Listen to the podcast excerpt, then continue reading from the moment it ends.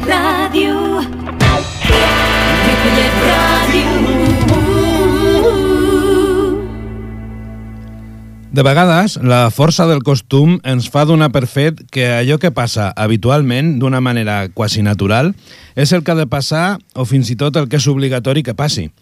En la situació actual, eh, la gestió del dia a dia i el funcionament general de la gran majoria dels clubs esportius de qualsevol esport només és possible gràcies al treball voluntari i totalment altruista d'un munt de gent que dedica el seu temps, esforç i en moltes ocasions els seus diners perquè els clubs tirin endavant.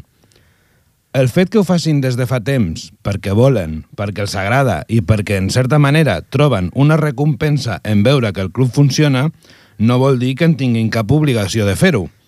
En aquest sentit, tots aquells que formen part de clubs esportius amateurs no hauríem d'oblidar mai el treball que fan aquestes persones per tots nosaltres, sense el qual segurament molts clubs haguessin desaparegut a hores d'ara. El respecte, la crítica constructiva, el posar-se en el seu lloc i l'entendre que aquesta feina és un afegit a les seves ocupacions personals segurament ajudaran a que puguem seguir comptant amb ells per gaudir dels nostres esports favorits i, en el nostre cas, per poder continuar parlant de tenis taula. Thank you.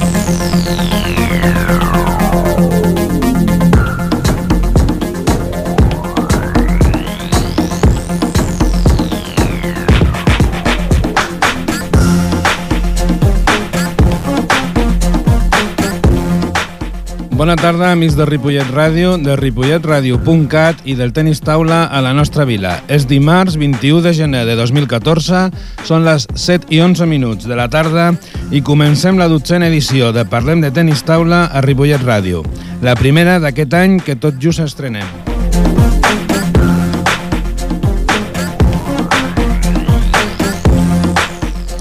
Avui, al Parlem de Tenis Taula, passarem pel més destacat de l'actualitat del tenis taula a nivell local, català i estatal. Tindrem un nou capítol de la història del tenis taula Ripollet i a la tertúlia parlarem de com la situació econòmica actual està afectant els clubs i quines són les mesures que estem prenent per poder fer-hi front. Si esteu preparats, eh, parlem de tenis taula.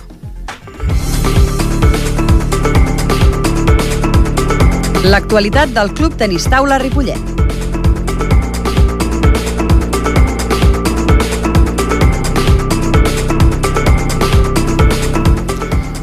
Una vegada més, avui comentarem l'actualitat del tenis taula amb el Ramon Argenter i en Josep Cucurella. Bona tarda, Josep. Bona tarda, Ramon. Bona tarda. Què tal? Bona tarda a tothom. Bé, una actualitat que a nivell del tenis taula local, eh, amb, eh, amb l'aturada de les festes nadalenques, doncs, eh, i, i el començament de nou de les lligues, al final ve determinada per la finalització de la primera volta a totes les lligues eh, estatals i provincials.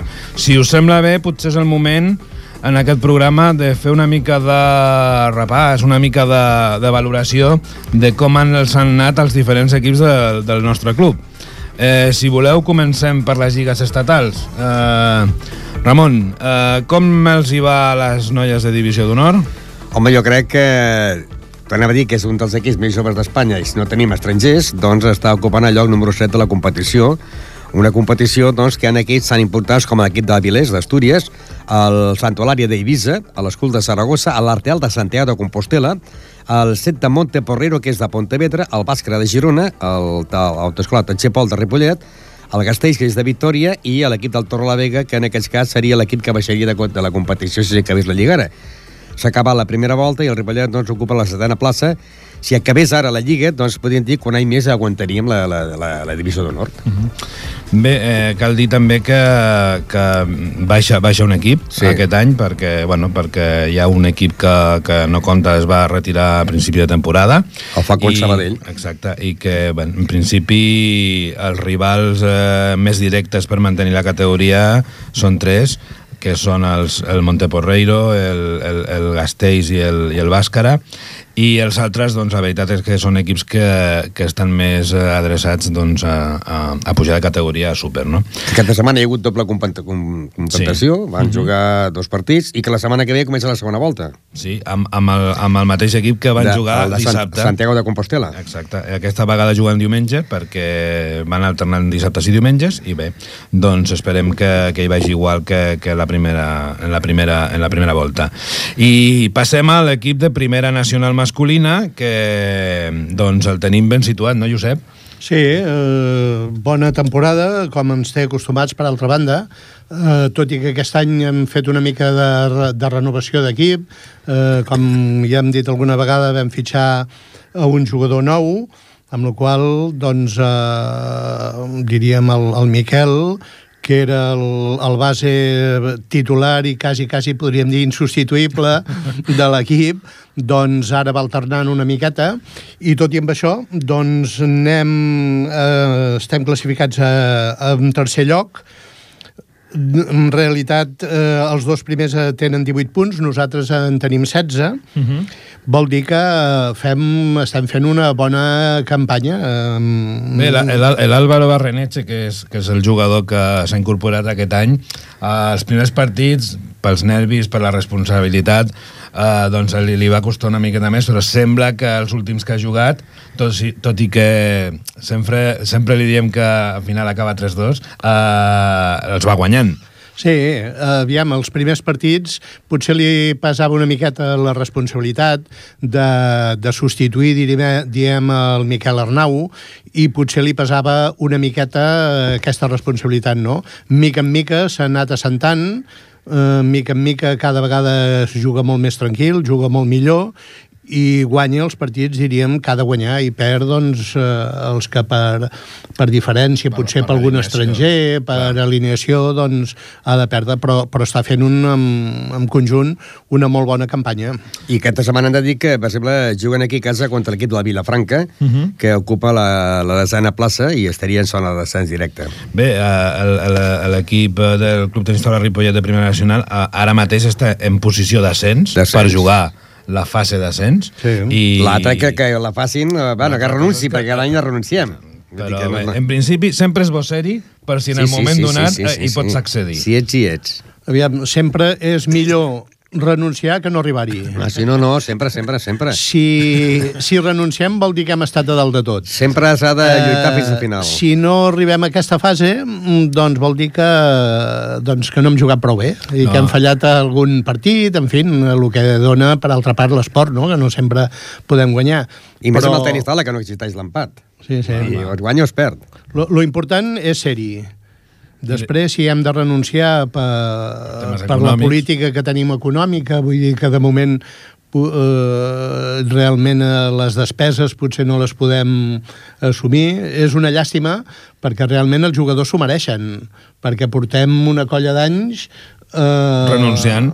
renunciant, vull dir 4 o 5 anys Sí, seguits sí. pràcticament. Sí, sí. Bé, des de que vam renunciar ja a Divisió d'Honor, Exacte. pràcticament des d'aleshores eh, sempre tenim possibilitats de, de jugar a la Eh, fase quedant de primers de grup, vull dir que Sí, quedant... sí. I, i, una, I una temporada es va quedar líders imbatuts. Bé, i, i tot i que anar segons, anem a dos punts. Vol dir que, que en un moment donat que, que els resultats ens acompanyin, podem ser líders eh, I amb dos rivals que han de venir a Ripollet, com són el Falcón Sabadell i el Borges Blanques. Sí, sí. Vull dir que en general eh, l'equip està fent una molt bona campanya.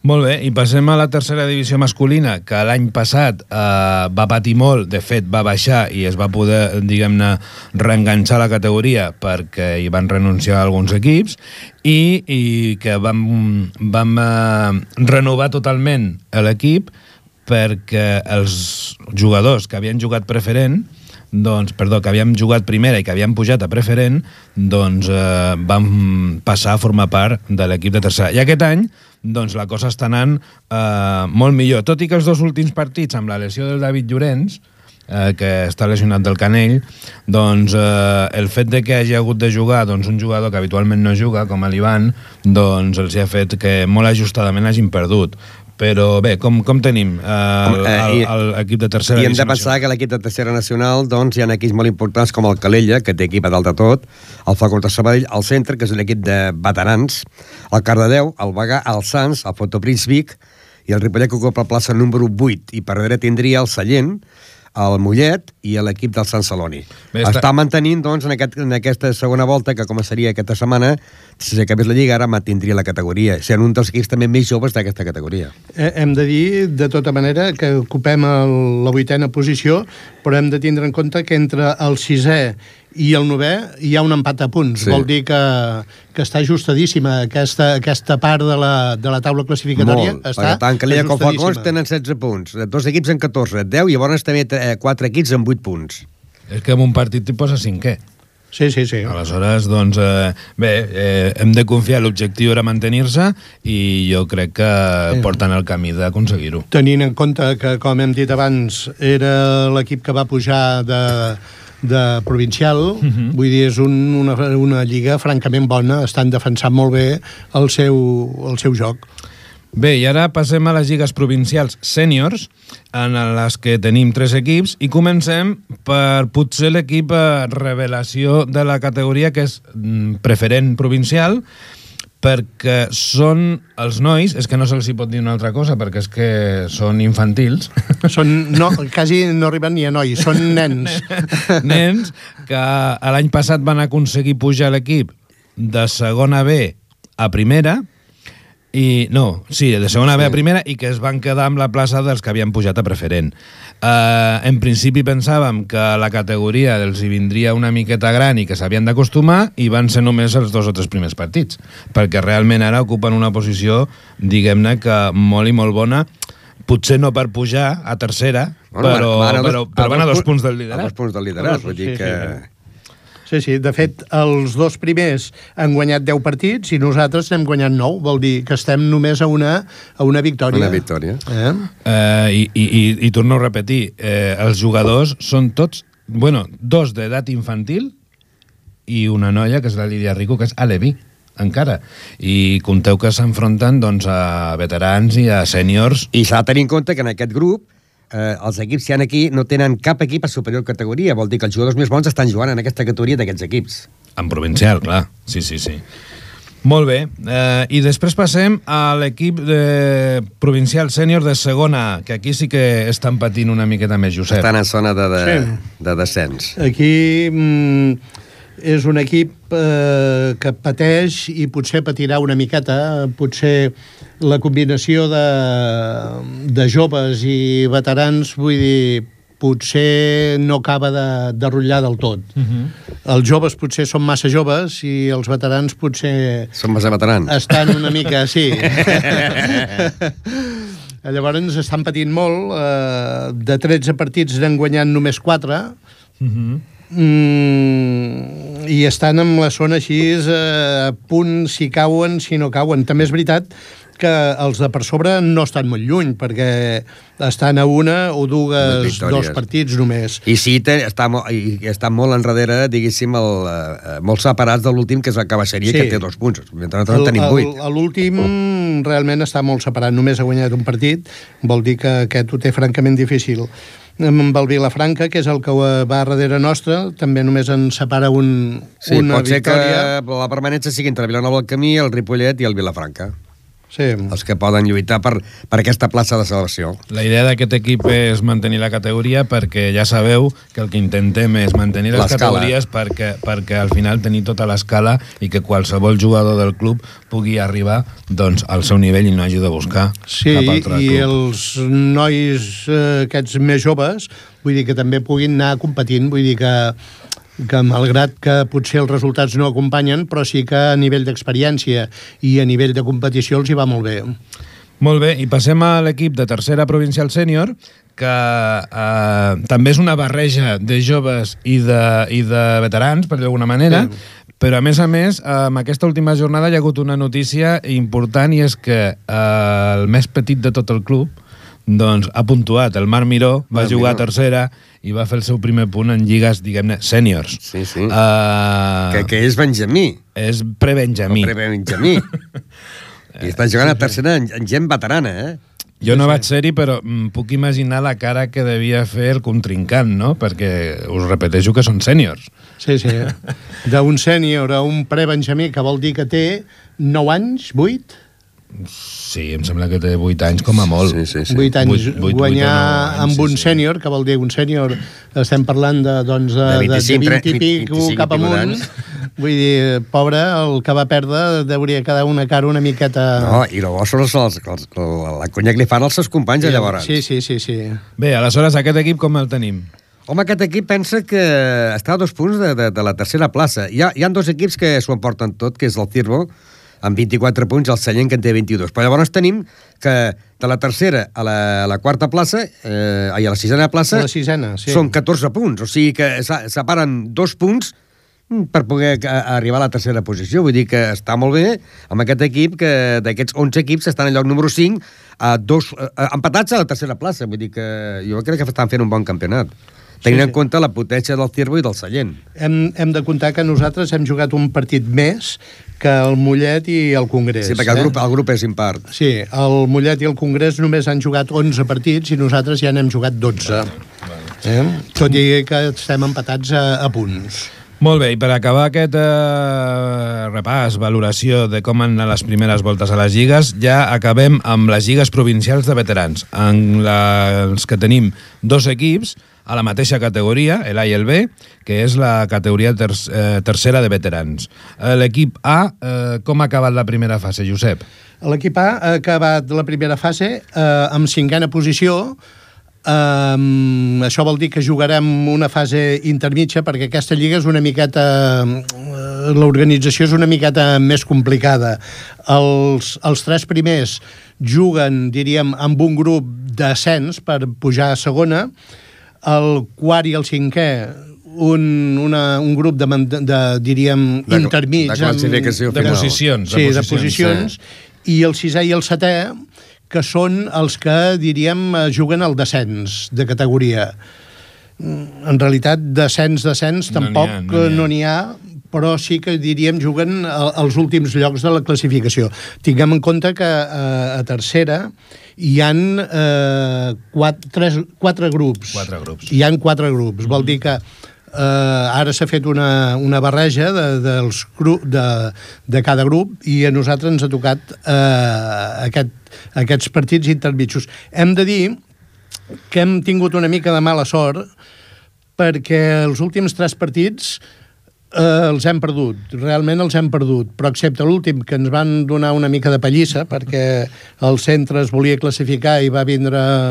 Amb ferro, amb el ferro, amb el ferro. Amb el ferro dur, sí, amb les figures, i ens va fer una, un 6 a 0 que no ens va deixar aixecar el cap. els altres tres partits, abans d'aquest, vam perdre en el partit de desempat.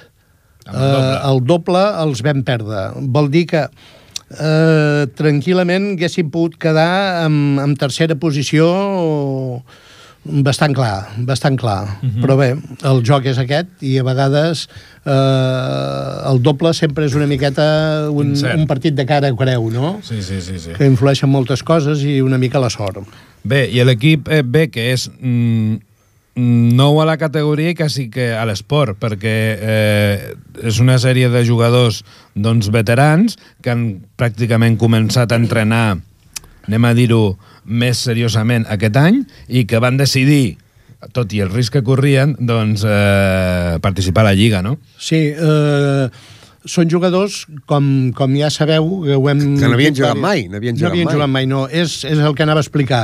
És del grup d'adults que diem que, que és un grup doncs, que hi pot intervindre tothom amb ganes de competir o no ganes, simplement de passar-s'ho bé, aprendre, a disfrutar, i si tens una mica de, de ganes de, de competir, doncs sempre hi ha la possibilitat de, de fer-ho.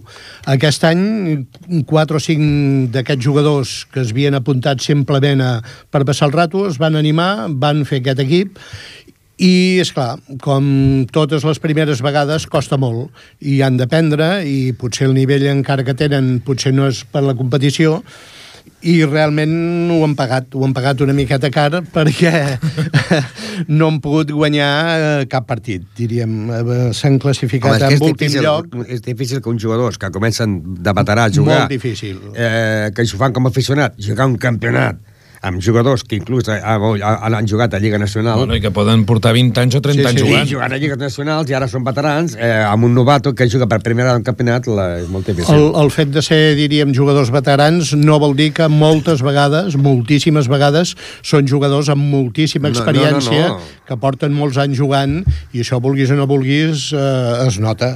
Eh, hem de tindre en compte, per exemple, que el que va primer és el Vilafranca, i eh, ha guanyat els, els 12 partits que ha jugat. A més a més, eh, 64 eh, punts guanyats per només 9 perduts. Vol dir que Clar. el nivell que tenen els jugadors de Vilafranca està per sobre de, dels nostres eh, d'una manera claríssima. Si més no, eh, aquest equip és l'exemple de que, de que es pot començar a qualsevol edat a jugar i la voluntat que li posen i l'afició que estan agafant jo crec que també és digna de, de valorar. Sí, sí.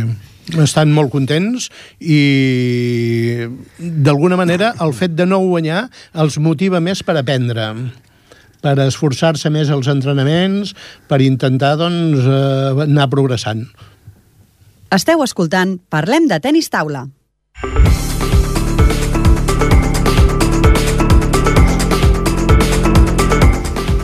Bé, i per continuar una miqueta amb la- amb l'actualitat, la, eh, comentar breument, abans de passar a les altres seccions del programa, doncs alguns campionats i tornejos que es van celebrar mm, abans d'acabar l'any. Eh, per una banda tenim el Campionat de Catalunya B, que és la primera vegada que s'organitza, que es juga doncs, aquesta temporada, i que una mica el que pretenia era mm, donar la possibilitat a jugadors que no es podien classificar al Campionat Absolut de Catalunya A, bueno, al Campionat de, de Catalunya Absolut, eh, hi havia, mm, estava massa restringit. Aleshores, què passava? Que només es classificaven els, els equips de primera divisió, de superdivisió, de divisió d'honor, i quedaven altres equips d'alguna manera sense poder optar. I igual a nivell de jugadors individuals i de dobles. S'ha fet aquest campionat eh, absolut B, i nosaltres, el Club Tenis Taula Ripollet, ja tenia classificat a l'equip de primera divisió nacional i a les noies de divisió d'honor, i van presentar dos equips que optaven a veure si es ficaven a dintre del campionat A, que eren els de tercera divisió i els de preferent. I bé, doncs, com, com, han, anat els, com han anat els resultats dels equips?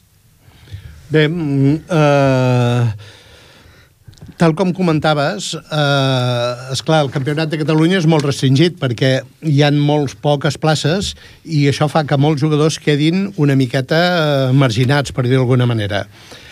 Eh, en, la, en la modalitat per equips, eh, l'equip nostre de tercera divisió i, i el de, de provincial preferent van aconseguir respectivament la, la setena plaça, els de tercera divisió i la tercera i, perdó, i la tretzena els de preferent de la classificació general. Això, mm, malauradament, vol dir que no es van poder, diríem, enganxar, reincorporar amb a fer companyia amb els de primera divisió estatal, uh -huh. que ja, tal com has dit, Romà, ja estaven classificats per l'absolut. Mm, I a nivell individual sí que vam tenir dues alegries. Perdó. Sí, mm, a nivell individual, el Martí Berenguer i el Roger Miró es van classificar en cinquena posició i això els hi va donar dret a una plaça per, la- per l'absoluta. Va ser una, una agradable sorpresa, bé, sorpresa relativa, perquè el nivell ja és molt bo tant un com de l'altre, però el que ho dèiem abans, com que és tan restrictiu el nombre de places uh -huh. que hi ha per jugar al Campionat de Catalunya és tan reduït que, és clar això que fa que molts jugadors que realment mm, tenen nivell es quedin fora. Molt bé, i ara per acabar aquesta uh, actualitat del tenis taula Ripollet, parlem una miqueta de l'Open Catalunya, que es va celebrar el 21 i 22 de desembre, i que, bé, els uh, van participar 23 jugadores i jugadors. Cal dir que últimament en aquests tornejos... Del Ripollet, 23. Del Ripollet. en aquests tornejos, diguem-ne, que es juguen totes les categories, la veritat és que ja comença a sonar el fet de que quanta gent del Ripollet n'hi ha, no? Perquè ara ens trobem, estem comentant... I més ara que m'ha estrenat equipaments nous que la gent veu, clar, el nou model que destaca molt. I, i bé, doncs eh, ara comentarà també una mica el, el, el Promeses, el, el Ramon, però estem parlant de que sempre estem presentant 23, 25, 30 jugadors. Això vol dir que és un mm, percentatge molt alt dels que hi participen. Bé, en aquest Open Catalunya, la segona fase, els resultats més destacats, quins van ser? Pues mira, Ana Ibáñez, que va ser segona a la categoria absoluta, Cristina Vico, tercera a l'absoluta A, eh, David Llorenç, segon a l'absolut C, eh, Roger Miró va ser tercer juvenil a la juvenil A, Pau Barceló, primer infantil A, i Pere González, que va quedar segon a l'infantil B. Molt bé, doncs eh, si us sembla ja per acabar, eh, recordem que a la setmana, bueno, abans d'ahir va sortir publicada la llista ja oficial dels jugadors que s'han classificat pel torneig estatal a Valladolid a finals de febrer. I bé, eh, realment eh, aquest any tenim una molt bona representació, no, Mm, Ramon? Home, si han de tenir en compte que, a més a més, els tres, hi ha tres suplents del Ripollet, en aquest cas, en categoria Benjamins, hi aniria Enric Barceló, Judit Gutiérrez, Júlia Higueres i Marc Miró, tenint en compte que d'aquests Benjamins, Judit Gutiérrez és el primer any que competeix, uh -huh. i és classificat per anar a Valladolid. A la categoria Levins, Marina Palomo, Elena Parente, Mireia Peretó i Lía Rico. Marina, Elena i Mireia també primer any de competició. A l'Infantils eh, hi hauria Pau Barceló, que és el, en, eh, està com a reserva, uh -huh. Roger Miró, que també està com a primer reserva, i en juvenils, Júlia López, en sub-23, Álvaro Berraneche, aquest jugador que ha fitxat el genàstic, que està amb el Ripollet, és tercer reserva, i segurs Ani Ibáñez, Raúl Porta i en la categoria absolut Cristina Vico. Uh, aquest any hi ha hagut, mm, Josep, un increment important de la gent. L'any passat crec recordar que vam anar amb 7 jugadors. Set aquest jugadors, any, de sí. moment, anem amb 12 i si la cosa va una miqueta bé, potser arribem a 15, no? Sí, sí, te- tenim en compte que el Roger Miró és primer reserva, amb la qual vol dir Que, que... que quasi, quasi... Mm, sí, qualsevol eh, Baixa, baixa sí. d'última hora segur que l'ocupa. Eh, L'Àlvaro Berreneche és tercer reserva, no ho té tan bé, però també déu nhi vull dir... Mm -hmm. I potser el que està una mica més Més, allunyat sí. és el Pau, el Pau Barceló, que és l'onzè, que potser és el que té eh, una mica més difícil eh, poder Home, i l'Àlvaro no creguis, perquè l'Àlvaro, que són jugadors que actualment estan treballant, doncs potser... estudiant, i estudiant. I estudiant, eh, podria ser que tenia, hi hagués un fall i que com a tercer jugador reserva i, i, i, i arribés. Sí, sí, l'Àlvaro té, té bastantes possibilitats. Per això, sot 23 està molt condicionat a estudis, eh, treball, a feina, i hi han possibilitats. Potser és la categoria que al final més gent eh, falla. Eh, Sí. els dies abans sí, de, treball de la estudi, i competició. estudies. Sí, sí. Bé, aleshores, doncs, eh, estem organitzant l'expedició, perquè, clar, no només van els jugadors, van entrenadors, van acompanyants, i la veritat és que serem unes 30 persones. Això ja és una logística important, no, Josep? Sí, sí, mm, organitzar tot el, tota la logística aquesta dels 13-15 jugadors més eh, pares, pares que de la mateixa manera que hi ha nens i nenes que debuten a l'estatal, els pares també volen, debuten també, eh, també com a acompanyants, no? I tenen molt interès en, en anar a veure els seus fills respectius el primer torneig així és una miqueta Home, internacional, no? Els millors jugadors d'Espanya, els millors jugadors d'Espanya estaran aquí a Valladolid. I, I moure com a mínim 30-35 persones, doncs té el seu... Que seria 28, 1 i 2 de març. 28 de febrer, 1 i 2 de març. Exacte. –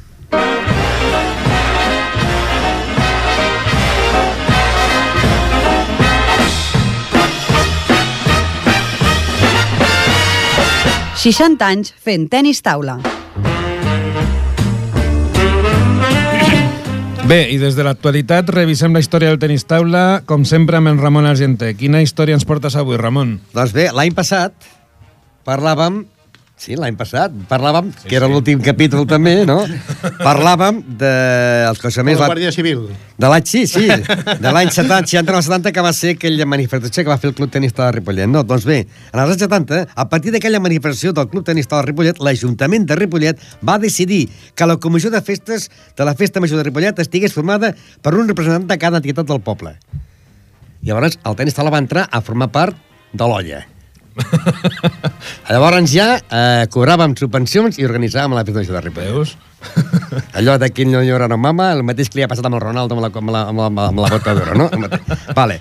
A partir d'aquell moment, cada entitat esportiva de, eh, rebia cada any una de, ajuda econòmica segons el pressupost que presentava el club. Clar, no, no mateix, no era els mateixos que el bàsquet que el tenista del Ripollet, perquè tenia un pressupost diferent, no? Llavors ells jugaven quasi a nivell professional, doncs començàvem, no? Uh -huh. Però ja teníem eh, aquest reconeixement que fins ara no s'havia tingut.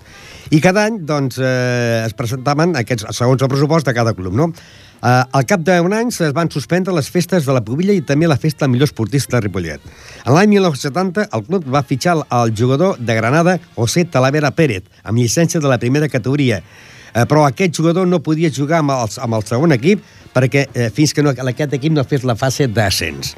Hem de dir que el problema eh, més gran d'aquella època era que eh, cada jugador tenia una categoria individual, eh, a, par, a part de la que tenia el club. El club tenia una categoria, però el jugador tenia una altra categoria. Eh, quan es feien les proves, eh, els, aquella època els, els equi- equips eren comarcal, tercera, segona A i primera, i les categories dels clubs eren eh, comarcal, tercera, segona, primera B, primera A i Lliga Nacional. Però escolta'm, escolta'm una cosa. Uh, la categoria que tenia el club, si tu tenies més categoria, no podies jugar no en aquell club. Jugar, no. I si el club pujava o canviava de categoria Tenies que tu, i, pitjar jugadors que tinguessin la categoria del club. i, i havien de marxar jugadors en uns altres clubs. O no jugar, o quedar-te en el club i no jugar. El cas del pare Jaume Vila, que eh, quan estàvem a tercera, que estàvem a segona, teníem només un jugador amb llicència de segona. La prova està que els jugadors del Ripollet no ens presentàvem a jugar el, el, la, fins que es va fer obligatori. No, els campionats, eh, aquest estatal que es fa a Valladolid, això es feia aquí a Barcelona, no? Nosaltres no ens presentàvem, per no pujar de categoria. Al no pujar de categoria, podíem eh, jugar en aquesta, a, a la tercera categoria. En el club. En el club. Però, Què però passava? que el club tenia una categoria o tenia, Tenia- diferents equips de diverses No, categories? no, no, no. El club, si tenia tercer, no, no podia tenir equip de segona. El club tenia que pujar a segona categoria. Anava per clubs, no per equips. Llavors, què Ah, passava? Que si jo pujava a tercera i el club no estava, no, po- pujava a segona individual, no podia jugar si el club no estava a tercera, a segona. Però això era un liu de canvi de jugadors i de, i de llicències. sí, I què no? passava? Que llavors no es presentàvem. Com això feien molts clubs, la federació deia, no, no, i ara obligarem a que es presentin tots. Llavors tenies que anar a presentar-te. Nosaltres durant molts anys estàvem a segona categoria i només teníem un jugador de segona, que era el pare Vila, uh -huh. que el teníem fitxat, durant tot l'any no jugava cap partit, però tenies que tenir com a mínim un. Si el club pujava a primera, tenies que tenir un jugador a primera, si no, no podies pujar a segona, a, a primera. Vale, vale. Al cas nostre, vam poder fitxar aquest jugador, que aquest jugador, aquest jugador eh, José Talavera Pérez, que fa poc que ens, que ens va deixar, doncs eh, aquest xicot eh, era el número 1 de Granada. El 7 anava a jugar a Granada. El 7 guanyava 5 a 3, però 3 punts José Talavera Pérez. I anava a Barcino, el Barcino guanyava 5 a 3, però 3 punts a José Talavera Pérez. Aquest xicot el van portar cap aquí, li van buscar feina a l'Hispano Olivetti i va jugar amb el Barcino. Treballant a l'Hispano Olivetti, doncs va conèixer una noia que era de Ripollet, que no li agradava el tenis taula. I això va ser l'estat pel tenis taula de Ripollet. Perquè un dia ell va venir aquí a Ripollet, eh, sabia que hi havia club aquí, i va haver un entrenament, i va parlar amb mi, em està parlant, i jo hi vaig dir, hosti, per què no jugues amb nosaltres? Home, és que la Bertino, és que la dona no vol, hauries de començar la dona. Vaig intentar tenir un parell de reunions amb la dona, eh, fins que vaig dir, home, si ens jugar amb el Ripollet, no ni anem a jugar per ahí com el que ara se'n va fora, estar tres, dies fora, no? Bueno, va, i vaig convèncer i vaig jugar amb nosaltres. Però, esclar, es va tirar un any sense jugar. Entrenant sense jugar, només podia jugar partits amistosos. O que a l'equip fes la fase per pujar a primera. Si el club feia la fase per pujar a primera, podia jugar aquell primera. Uh -huh. Si no, no podia jugar. Vale. I així vam estar fins que es va aconseguir pujar a la, a la primera categoria. Aquest jugador va estar tots molts anys jugant, eh, va ser l'època, va estar jugant eh, eh, fins que a l'època que el Joan Vila, el Freddy Fajula, debutava a les 24 hores de tenis taula. Mm -hmm. Que per cert, el debut em va guanyant a mi les 24 hores, el Freddy Fajula, que començava. Era una Marina Palomo, un mar d'aquests, que començava a jugar, que només veies una taula que es movia, i allà va començar a, a, a la nova fornada de jugadors del tenis de Ripollet, mm -hmm. amb la incorporació de Jaume Vila, O sigui, de Joan Vila, de Freddy Pajula, de Madí Mogues i de Joan López. Són els jugadors que, a partir d'aquests jugadors juvenils, van anar pujant al club cada any de categoria. De juvenils a tercera, tercera, segona, segona, primera, fins a arribar a la divisió d'honor. Uh -huh. I fins a arribar a la súper amb aquests jugadors. I el Talavera jugava aquests partits fins que llavors, doncs, eh, va, per les motius de feina va haver de deixar-ho, ho va deixar, i llavors, doncs, eh, ja, però em de que si no pujaves, de, si el club no estava a segona categoria, tu, no, tu eh, tenies que estar sense I, poder I el jugar. jugador no podia renunciar a la categoria superior. Si no, era de no, primera... perquè tenia, tenia la, la, la fitxa et portava llicència, primera categoria. És com a carnet de conduir. D'acord, No? d'acord. Sí, sí. que tens el de moto i el de cotxe i el de camió, doncs clar, tu tens el de cotxe no pots portar camió. Això era igual. Jo tenia el tercera, no podia jugar. Eh, si jo tenia segona, no podia jugar a tercera. Encara que el club no tingués ningú més, no podia jugar a tercera. En canvi, no. Tu ara fitxes els tres millors del camp, el primer, segon i tercer del món i jugues a comarcal. I aniràs pujant i fins que arribis a dalt de tot. Això no es podia fer allò en aquella època. Uh -huh. Llavors, per això nosaltres no anàvem als campionats per això. Fins que la, la federació ho fèiem nosaltres, ho feia l'Epita Terrassa, ho feien diversos equips, van dir, no, no, ara obligat. I llavors tenies que anar a jugar obligat. Que me'n recordo jo que l'última vegada que vaig anar no volia jugar per perdre expressament i últimament em van aplicar la, reg- la regla d'activar i vaig acabar un partit 36 a 34 per, no, per no guanyar Ja, ja, ja. i últimament vaig guanyar que sense voler i vaig pujar de categoria i llavors dic, menys mal que el club estava perquè si no, no, no, no hagués pogut jugar Molt bé. Bueno, i això va ser, doncs, eh, la temporada del 70. I llavors, a partir de llavors, van començar, i el primer capítol parlarem ja de la Copa de Primera B, que el Ripollet va guanyar la final al Club Ariel amb el famós Aurelio Burgos. Ui, aquest Encara senyor, juga. a- a- aquest senyor encara juga. Doncs va Sí, perdre sí. aquí Ripollet i va dir que si, que si era la pala, que si era la taula, que si era la llum, que si estava catarrau, de tot. El, eh, eh, Josep, eh, a Valladolid, la, no, a Pontevedra l'any passat el van veure, sí, oi? Sí, sí, sí, va jugar als campionats d'Espanya. Aurelio Burgos, Miguel, Miguel Alorza... Amb potser la ratlla de 80 anys, Sí, o sí, potser sí, sí. més. Ell estava jugant amb l'Ariel i llavors eh, va estar manar i va ser la que va pujar la Glòria Panadero. Sí, sí, Exacte. és el seu entrenador encara És avui. entrenador, Sí, sí.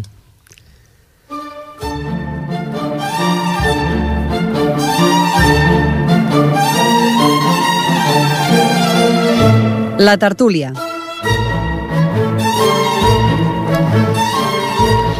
Bé, i avui a la tertúlia eh, volem parlar d'un tema que surt mm, relacionat amb tot el que anem parlant sobre el tenis taula de tant en tant, però que diguem-ne que com a tema únic doncs, eh, no hem tractat encara cap dels nostres programes.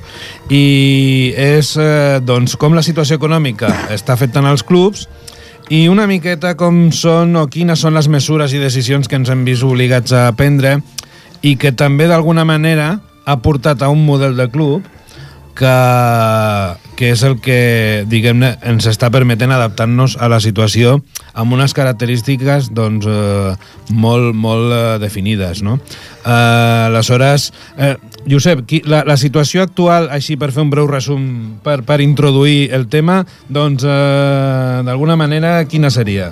Bé, mm, el- la crisi diríem que tots patim a nivell personal, de laboral, mm, de, de retallada de, de pensions, d'alguna forma ve amb els clubs ve també reflexada. És, diríem, una, una còpia quasi idèntica. Això què vol dir? Que recursos que fa uns anys, eh, fa 8, 7, 8, 10 anys teníem a través de, de sponsorització, a través de subvenció per resultats, eh, diversos camins que, que no eren grans eh, aportacions, però sí que eren les suficients per anar mantenint la tresoreria més o menys sanejada. Vull dir, lo comido por lo servido, no? Uh -huh. Això, d'alguna manera, es va acabar. A partir de que això s'acaba, s'acaba, afortunadament, també progressivament. Nosaltres vam tindre diríem, el cop de sort de veure-ho bastant clar des del primer moment uh -huh. i des del primer moment ens vam començar a adaptar vam renunciar a categories superiors als nostres equips per reduir despeses, reduir despeses de- d'arbitratge, reduir despeses de desplaçaments. Eh, aquest va ser un primer pas. Com que les coses encara van anar a pitjor, vam tindre de prendre encara mesures eh, bastant més traumàtiques, com va ser a l'haver de renunciar a una entrenadora, Jugadora-entrenadora. eh, jugadora-entrenadora, que teníem... Mijaela Chirita. Uh, i vam, va ser molt, molt dur mm, per molts motius motius, diríem, eh, personals, sentimentals, vull dir, una noia que ja feia Set anys, anys, set anys. que estava allà, mm, complidora, integrada, eh, responsable, però mm, les circumstàncies són les que són i vam haver de, de renunciar a aquesta persona. Paral·lelament, eh, d'alguna manera, els que formem part de la junta directiva també vam posar, vam haver de posar, no vam posar, vam, per necessitat, vam haver de posar una mica més d'imaginació per intentar trobar recursos eh, per petits que fossin, vull dir, des de, des de eh, petites eh, recaptes de, de la Fira de Sant Jordi, des de el xiringuito, la Festa Major, activitats que fins aquell moment potser no fèiem, No. perquè potser no en teníem la necessitat, perquè ens venia canalitzat per un altre camí, i això ens ha permet ens ha permès, per altra banda, replantejar una miqueta el club com a, com a societat, per dir-ho d'alguna manera. Uh -huh. Hem, eh, com ho diríem, hem tingut de treballar des de la base.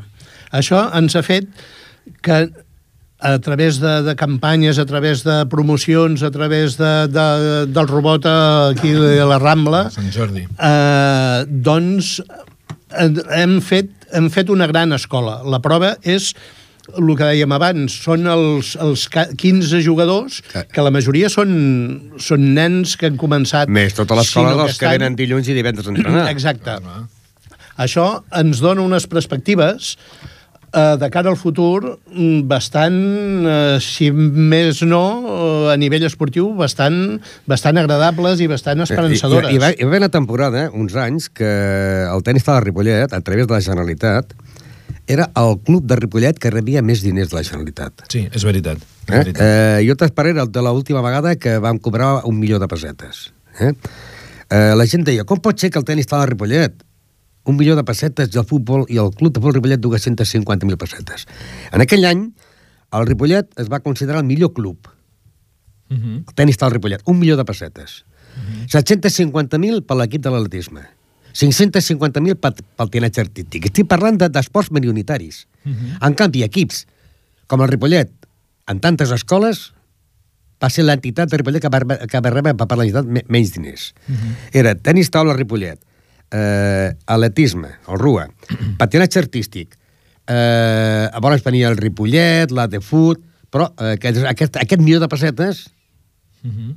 Això ja fa anys que no ho Clar, veiem. perquè, perquè els criteris que utilitzava eh, la Generalitat per, eh, per otorgar subvencions era una miqueta en funció dels resultats. No, i perquè teníem equips jugant I a, tot de Catalunya, que voltàvem en Categories, Espanya amb sí, el nom sí. de Ripollet, va tocat per I Catalunya. llavors nosaltres doncs, teníem molts Su- jugadors bueno, amb teníem moltes súper de, de nois i de Clar. noies. Sí. Això, això mm, és el que feia aquesta Sí, sí, diferència sí, sí, sí. De, entre diferents clubs de, del propi poble, no? Aleshores, eh, el que, el que, diguem-ne que, resumint el que deia el Josep, hi han tres factors importants que, que podem continuar eh, comentant, que és el tema de la pedrera, o sigui, no hi ha fitxatges de jugadors, diguem-ne, no formats al club, salvo casos especials, doncs hem comentat l'Àlvaro Barrenets, el Julio Andrade va haver... Que ve voluntàriament. Que ve voluntàriament. Mm, En definitiva és no fitxar jugadors als quals se'ls hi hagi de pagar perquè pensem que els recursos que hi han, que sempre són escassos, doncs s'ha de dedicar pràcticament a l'entrenador que tenim.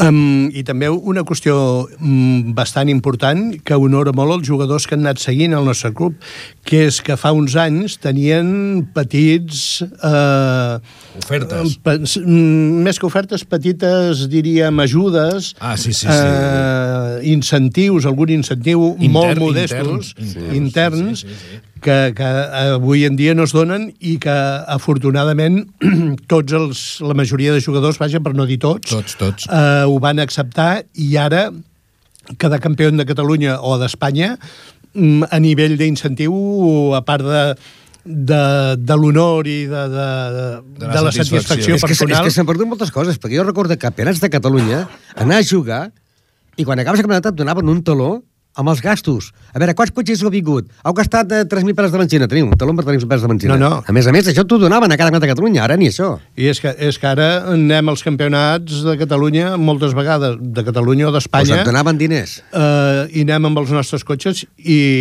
I ens ho paguem nosaltres. Sí, sí, no, no, llavors ells Ah, no, ja em- ho pagàvem nosaltres, però llavors deia, quants cotxes heu vingut? Tal, doncs mira, 3.000 peles per cada cotxe. Això Sí, la sí. catalana et feia, acabar el campionat, et donava un, un taló pels cotxes que havies portat. Mhm. Ara, res de res. I és, i és molt diferent, perquè me'n recordo que els primers campionats d'Espanya que es va tocar classificar no tenia ni, ni un duro. Clar, anaves a plorar per les cases i et donaven calés, perquè senyor Bernada hauríem d'anar... Ens, ens, ha classificat per anar a, a Segúvia. Quan val? 145.000. Té 160.000 peles. El, el que és evident és no que, trobes. que tot això s'ha acabat, mm, que els clubs i les persones que, els, que d'alguna manera tenim la responsabilitat de tirar-los endavant eh, hem canviat, almenys a casa nostra, a Ripollet, hem canviat la mentalitat i tenim de tirar els clubs endavant d'una altra manera. Sí, és que ara hi ha molts, molts clubs. El, és a, a, en referència a això, mm, és important també el canvi que hem hagut de fer, com diu, diu el Josep, mentalment, però també de gestió en el sentit de estar pensant contínuament en accions que fa cinc anys ni ens plantejàvem de demanar. Per exemple, xiringuitos a la festa major, Sí, clar. uh, gincanes a la festa major, uh, sortejos, loteries, uh, venda de samarretes. Uh, al final, uh, jo tinc la sensació que no hem, com que això ja no tornarà, ja no hem d'esperar que algú ens ajudi, que totes les ajudes que vinguin, doncs No, benvingudes tenim, són tenim, Aquest any tenim la- l'ajuda de, de, de, de l'autoscola de Xepol. Per tant, mm, però, però que en aquest sentit no hem de comptar que pugui ser sempre perquè la No. situació és la que és. I per tant, jo crec que hem d'espavilar-nos a, a fer aquestes accions pro club, no?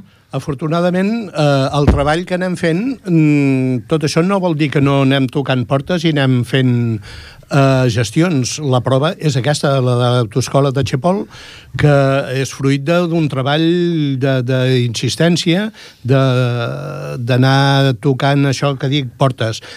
Uh, L'única cosa que potser hauríem de demanar per part de les administracions, en concret de l'administració local, és una mica uh, d'ajuda amb l'aspecte mm, físic, amb l'aspecte de local.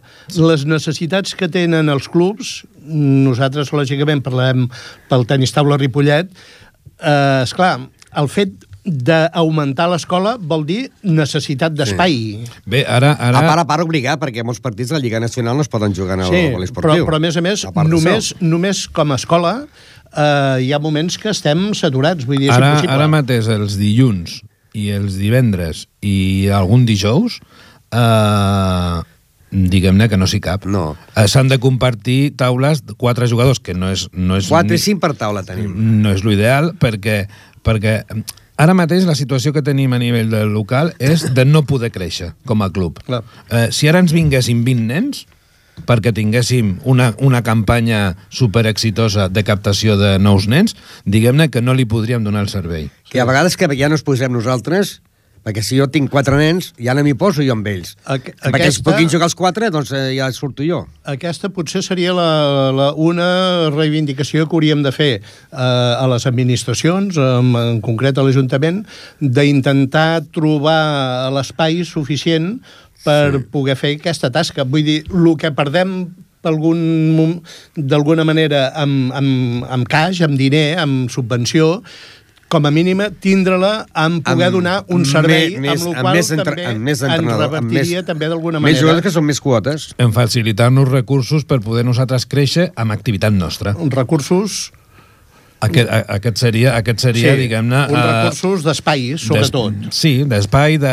de, de, de facilitats per fer coses. Sí, sí. Les coses ja, ja sabem que les hem de fer nosaltres, perquè és el treball i el voluntariat de tota la gent del club, que per cert s'ha de valorar de que tota la gent cadascú com pot, però que hi, col·labora moltíssim, Sí, sí. de forma totalment altruista, però realment el que sí que és important és que no podem trobar entre bancs en poder fer coses, perquè si no ens, ens, ens aturarem. I, i si, no, si no podem avançar amb, amb diners, doncs almenys amb espai, que com he dit abans, pot, és que tenir pot més espai és tenir més diners. És donar la més volta quotes, al més mitjó. socis, més socis.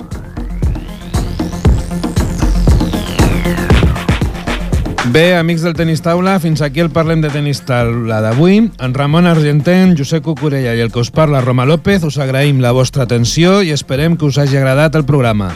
Una edició que ha estat possible amb el comandament tècnic del Jordi Puy i us recordem que podeu tornar a escoltar el programa el proper diumenge a les dues del migdia i descarregar-lo sempre que vulgueu a ripolletradio.cat. Des de les zones de Ripollet Ràdio al 91.3 de l'FM i en nom del Club Tenis Taula Ripollet us desitgem que passeu un bon mes de gener i us esperem de nou el proper dimarts 18 de febrer al Parlem de Tenis Taula.